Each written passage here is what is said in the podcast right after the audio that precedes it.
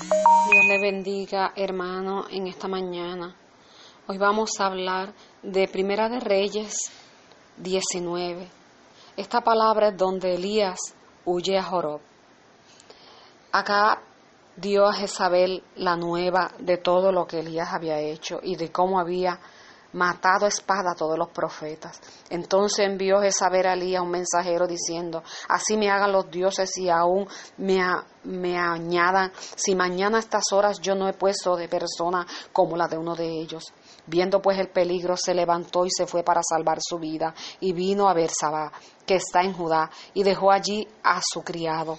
Y él se fue por el desierto un día de camino, y vino y se sentó debajo de un enebro, y deseando morirse dijo, basta ya, oh Jehová, quítame la vida, pues yo no soy, yo no soy yo mejor que mis padres.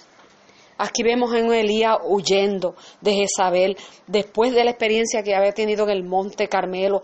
Estaba agotado. Él declaró a favor de Dios en el holocausto y la adoración que tenía el pueblo por Abaal, porque era un pueblo pagano.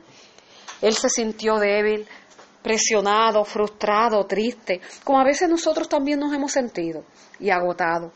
Él era hombre fuerte, pero emocionalmente estaba débil. Podemos ser fuertes, hacer muchas cosas, pero hay ocasiones en que nos sentimos emocionalmente débiles. Y Elías le pidió a Dios que le quitara la vida. Hay momentos en que se ha sentido tan triste, tan agotado, que quisiera no vivir la vida. Pero vemos que hay un Dios todopoderoso que está cuidando de ti. Él necesitó descanso, por eso se durmió debajo del enebro, necesitaba alimentarse, estaba muy débil y agotado.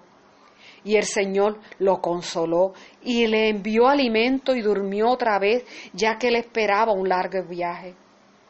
Recibe el alimento de Dios en esta mañana.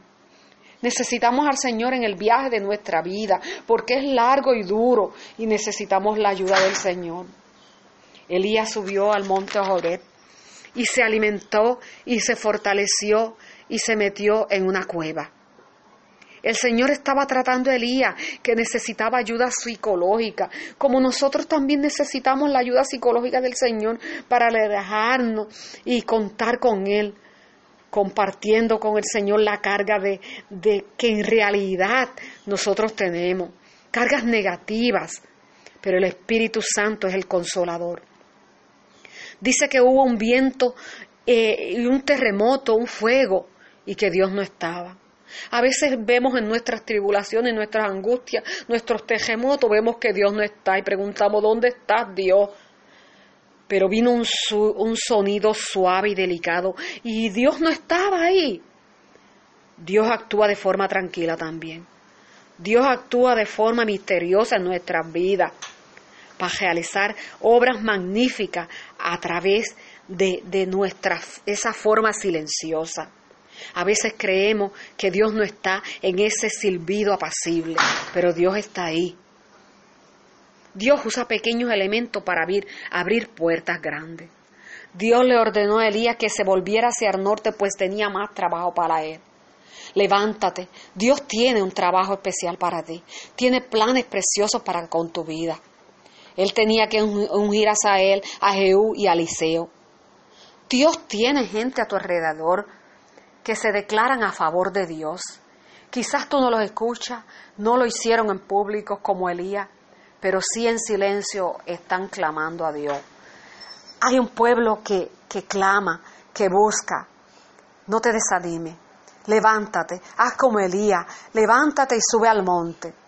Dios está preparando todo para, estaba preparando todo para llevarse a Elías y dejar sucesor a Eliseo.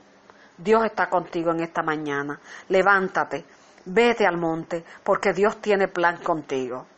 En el nombre de Jesús, en esta hora declaramos esa palabra de bendición sobre tu vida. En el nombre de Jesús, amén.